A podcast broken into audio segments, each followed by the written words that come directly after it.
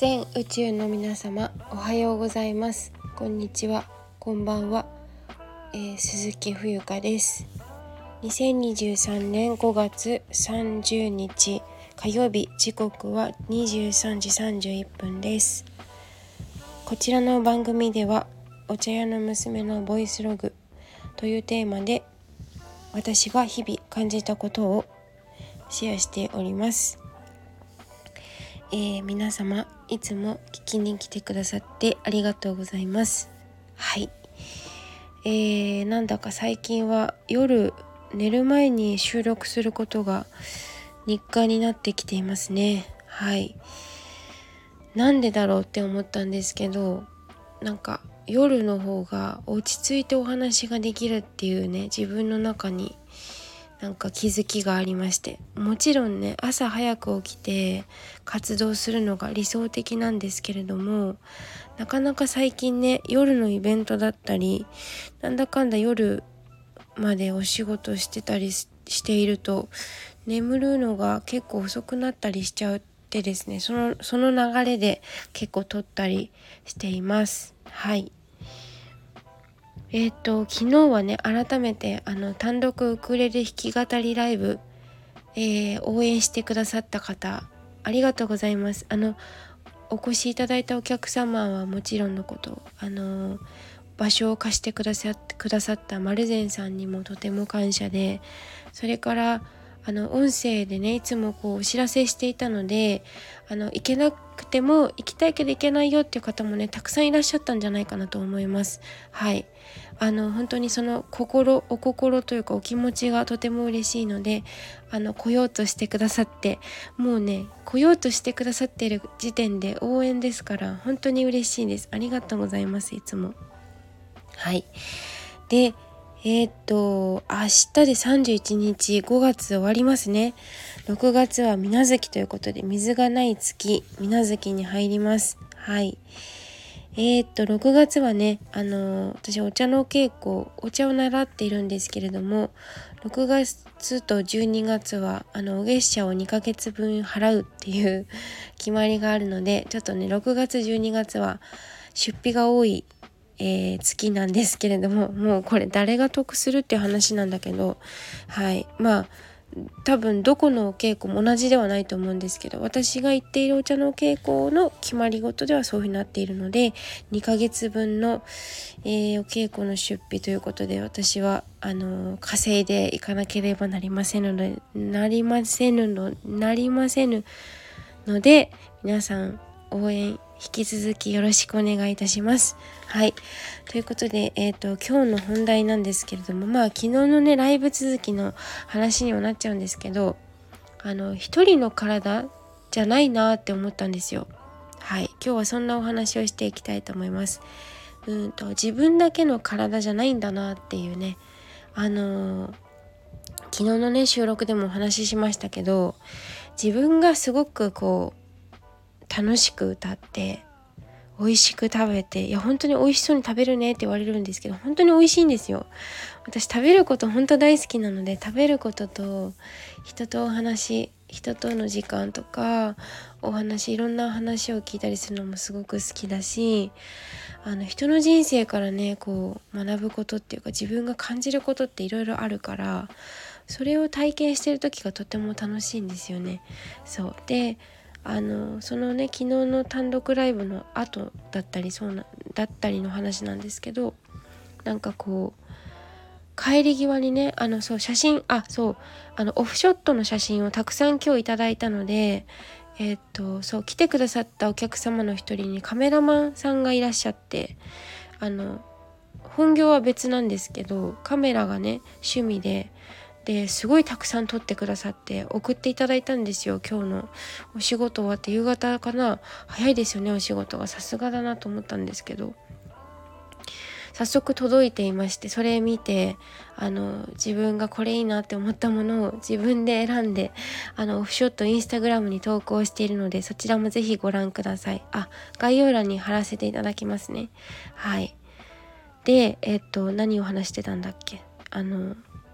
そうそう自分だけの体じゃないっていうのはそのカメラマンさんが昨日帰り際に私あの最寄り駅まで送っていったというか、まあ、一緒に歩いて行ったんですけどで改札改札を彼は通っていって私は歩いて帰るっていうので、まあ、雨の中歩いて帰ってきた私なんですけどはいあの送り迎えじゃなくてあのそこでねあのお別れということで「さよなら」って言って「お気をつけて」って言ってあのおいとましたんですけれども喉大事にしてねって言われたんですよ。そう。その言葉にあなんか生きてることだけで何て言うのかな。仕事っていうかうーん自分がこうやって歌うことによって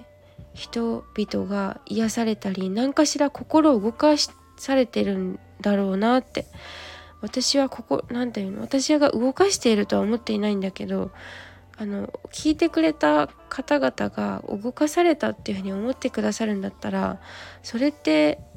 なんかこうすごいうん価値があるとかないとかそういう次元の話じゃないんですけどあちゃんとなんかこうあ自分が生きている意味ってあるんだって思ってこう人のうんなんかこう自分の声自分の体がやはり資本だからこれをうーん体調崩したりとか、まあ、もちろん生きてればですね体調崩したり何らかの精神的な病にかかることもあると思うんですよ。でもそれでもこう切磋琢磨して休む時はちゃんと休んで無理をしないでバランスをとってですねちゃんと食べてちゃんと寝てちゃんと動いてみたいなそういう規則正しい生活だったりとか、まあ、夜更かししてるから今ちょっと矛盾してるんですけど夜更かしというかまあしたくてしてるわけじゃないんですけどねあのなんかこう喉を大事にしてねって言われた言われた時にあもう私歌うことがあのお仕事だなって思ったんですよ。うん、プロとかアマとかあの素人とかもそういうのは関係なく私のことを求めてくださっている方待っている待ってくださっている方が一人でもいる。っていうか一人いれば十分なんですよね。そんな大勢に受けるとかあの一人対大勢っていうところじゃなくて一人でも一人楽しんでくださる。一人私のことを待ってくださっている方がいるっていうことだけでもこの音声聞いているくれているあなたもそうなんですよ。うん、はい。だからまあ、そういう意味であ喉を大切にしなくちゃってすごい思った。あの私あの実は去年のねえー、去年半年間ぐらいタイに行く前まで3月からえもっと前かどれぐらいだったかなでも半年以上ねとにかく鼻が壊れてたんですよ。ね皆さんもご存知のようにあのこの私のラジオをずっと聞いてくださってる方はわかるはず。はい。あの鼻がおかしくて音声取れなかった時期があったんだよね。スランプっていうのかな。でその時は本当に何事もうまくいかなくて生活の全てにおいてね。そう。でもうどうしようかなって思ってた時期なんですよ。それでタイに行ってみたいな流れなんですけどあの気になる方はねえっとメンバーシップに入っていただきいただいても構いませんしメンバーシップじゃなくてもね無料で聞ける分もありますからはい。あのメンバーシップはちなみにですね私の過去の入っていただくと何がいいかっていうと過去2年間分のあの私の過去放送が無料で聞き放題になっています。それからえっ、ー、とあとなんだっけメンバーシップ。あそう。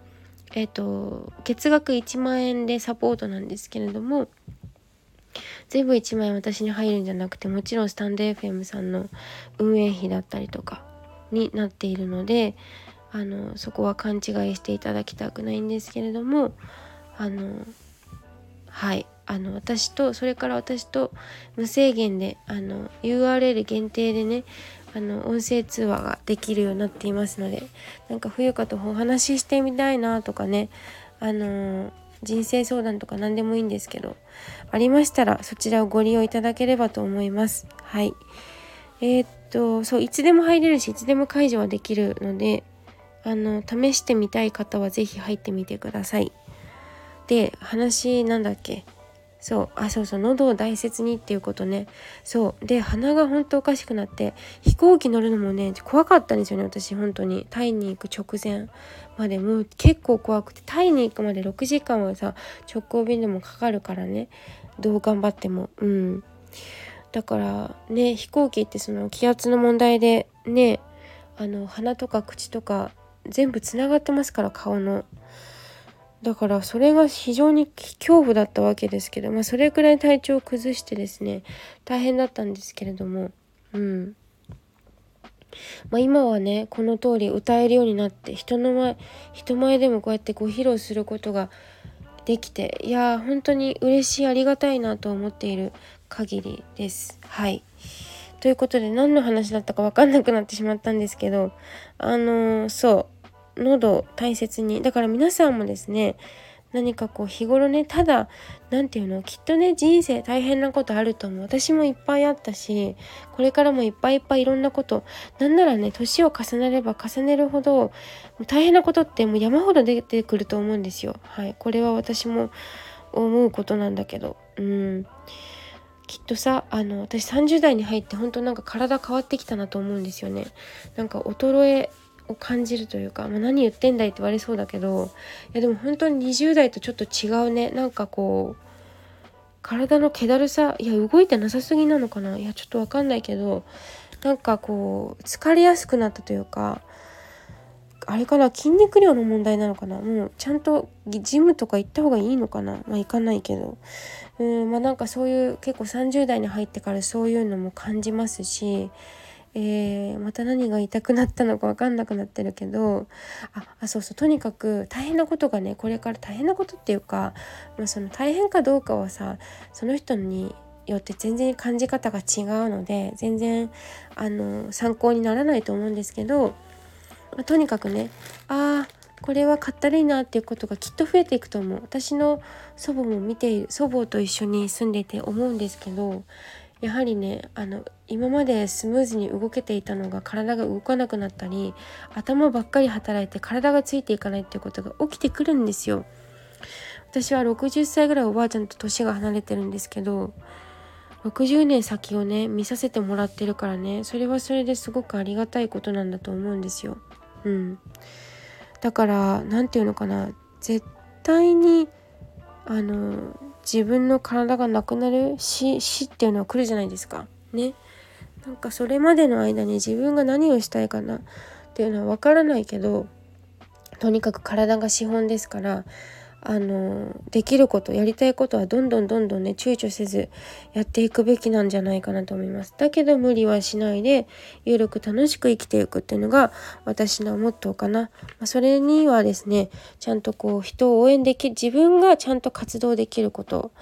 でそれのためにはちゃんと見合った、えー、身の丈に合ったえーと、お金が必要だと思うしそれして出会った人々に還元すべく恩送りとも言いますけど恩返しでも恩送りでも同じですがあの人を応援できるねあのお金の余裕とか時間の余裕心の余裕っていうのが必要だと思うのであのその辺りをね皆さん是非一緒に頑張っていきましょう。ということで今日も最後まで聞いていただきありがとうございます。以上です。